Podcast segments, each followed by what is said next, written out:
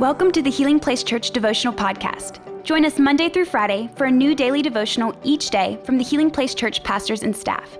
We hope this podcast will help you grow in your faith and will be a blessing and a resource to you as you pursue God daily. What's going on, HPC? So glad you decided to join us today as we are trekking through the book of Genesis. This is where it all started. This is the beginning, the creation story. You know, it's so important that if we want to know why we exist, if we want to know what our purpose or what our function is here in life, then we have to go back and see why we were created, what we were created for. Along this same thought, I was just thinking about, you know, it's almost like as a man, it's like a rite of passage that at some point in your life, you're going to grab something else whenever you really need a hammer. Like thinking about even this Christmas, putting together toys for my kid. Sometimes you're just a little too lazy to go and grab the hammer out of the garage and you pick up something else and start using it. Man, I've used books, I've used shoes, I've used my fists. And typically, what really happens is I end up not working. I end up frustrated and having to really go get a hammer and thinking about this whole purpose of life and existence. And I think a lot of times in life we end up the same way if we truly don't walk in the purpose we were created to walk in. We end up frustrated. So let's go back today and go back to the creation, see what we were truly created for. And we're looking at Genesis chapter 1, verse 26 through 28. It says, Then God said, let us make human beings in our image to be like us. That's powerful, even in itself. They will reign over the fish in the sea, the birds in the sky, and the livestock, all the wild animals on earth, and the small animals that scurry along the ground. So God created human beings in his own image. In the image of God, he created them. That's the third time he says that. Male and female, he created them. Then God blessed them and said, Be fruitful and multiply. We don't need interpretation there. Fill the earth and govern it. Reign over the fish in the sea, the birds in the sky, and all the animals that scurry along the ground. So, when I first take a look at this, I see three things that really stand out to me that we were created for, that we were created to walk in. The first one, he says that we were created in God's image to be like Him. We were created to be like God. We were created in his image and his likeness. We were created with personality, with moral and spiritual qualities that only God and man have. Just thinking about, we have self consciousness, we have God consciousness, we have freedom, responsibility, speech, moral discernment. These are all things that only God and human were created with. These are things that God has blessed us with to distinguish us above all else, but also so we can walk in truly in our purpose and what we were created to do. We got to remember this is also pre fall that we're talking about. This is before sin had even entered the life, it had entered into the world through Adam and Eve. So it also means here that we're we're really created and we function at our best and highest capacity, not just as followers of Jesus, but even as humans as a whole when we eliminate the sin in our lives. Yes, we're saved by grace through the blood of Jesus Christ. See, sin will never separate us from the love of God, but it will wreak havoc and frustration when we walk in in our lives. We weren't created to walk in sin, church. We were created to walk in life and righteousness and freedom. And we got to remember that God's grace not only covers our sin, but it also empowers us and enables us to walk in freedom from our sins. See, we were created to reflect and demonstrate who God is here on earth. We were created to reflect His love, His heart, His character. We were created to resemble God. And second, we were created to do this together. We were created not to do life alone. We can't walk in the purpose we were created to walk in alone, church. It's impossible. You weren't created for it. In James 5 16, I'm not even going to go into it, but it basically says you can't even walk in healing from your sin if you're doing life alone. It says that we were created, He created both male and female. He created the people different, but to do life together. You know, later on in Genesis 2, I also, I think this is so creative, this is so creative and just so detailed how the, the Word of God is. Later in Genesis 2, God goes into more detail about how He created man and woman. He actually uses two different Hebrew words. We're going to do a little word study here.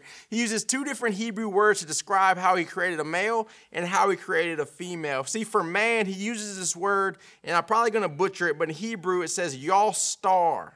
When he created man, it says he took dirt from the earth, and it says that he y'all starred it. it basically, it says that he squeezed the man into shape.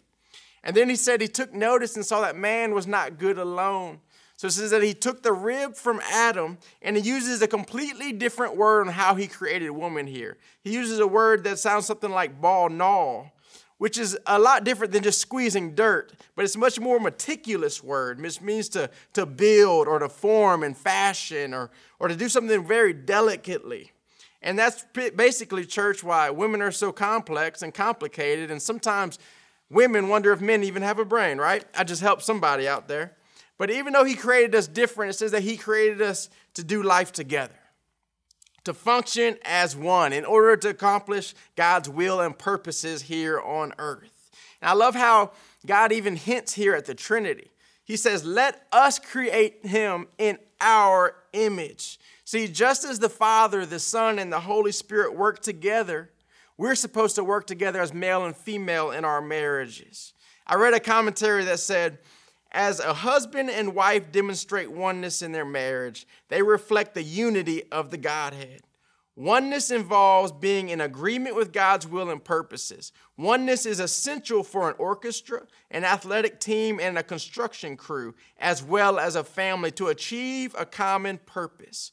Oneness, oneness in a marriage is essential that a husband and a wife are to fulfill God's purpose for humankind. He goes on to say, generally speaking, women feel a marriage is working if they talk about it, but men feel it is working if they don't talk about it. That's funny. That's true. So beyond, even beyond marriage, though, as a church, in order to accomplish God's goal and in order to accomplish our purpose here on life, we must function as one as a church. We can't do life alone.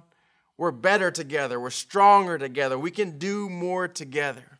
I hear people say all the time, you know, I love Jesus, but I'm just really not into that whole church thing. And I know a lot of times that people have experienced church hurt and understand that, and, and God wants to heal that in your heart, in your heart.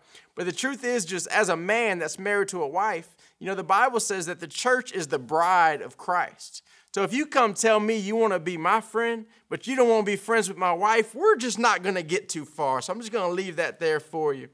But then he goes on to say in verse 28, he says, Then God blessed them and said, Be fruitful and multiply. Say that again. Be fruitful and multiply. He says, Fill the earth and govern it. Reign over the fish in the sea, the birds in the sky, and all the animals that scurry along the ground. So we were created to be like God. We were created to do life together. We were also created to be blessed and declare God's rule and reign. Some scholars believe here in this text, it doesn't just say that we were created in God's image, but it says that we were created as God's image. You see, in ancient days, emperors would actually demand that their statue be built and put up in various areas of their empire. And what this statue did was it declared that these areas were under their power and reign. So God placed humankind as living symbols of himself on earth to represent his power and reign, to be blessed by him and to be a blessing to where they've been placed, to shine like the light of the world and declare that people can walk in freedom and life and in purpose through God. And this is our purpose. So maybe you're watching today and you feel like you're stuck in a dead end job. Maybe your, your house, maybe even in home, there's no peace there. You don't feel purpose there. Or maybe you just feel stuck in a struggling marriage or just stuck in life in general. But let me remind you that you were placed exactly where you are for such a time as this, for such a purpose that's so much bigger and so much greater and grander than any paycheck could ever give you, than any career could ever give you. You don't simply have a career, but you have a calling. Just like Pastor Mike, I love it how he says it all the time. A career is what you're paid for, but a calling is what you're made for. But it all goes back to truly believing and understanding, church, that you were created in the image of God. So I want to pray for some people today that maybe you be struggling, you struggle to really see yourself created in the image of God. Maybe you've had some things spoken over you over a childhood so many times that you've begun to believe them about yourself. Or maybe you see yourself through the lens of your, your biggest failures. But I want to remind you today that you are not what you've done, but you are His. You are His because you belong to Him, because He paid the highest price for you to belong to Him. And He created you in His image, down to the smallest detail. So let's pray.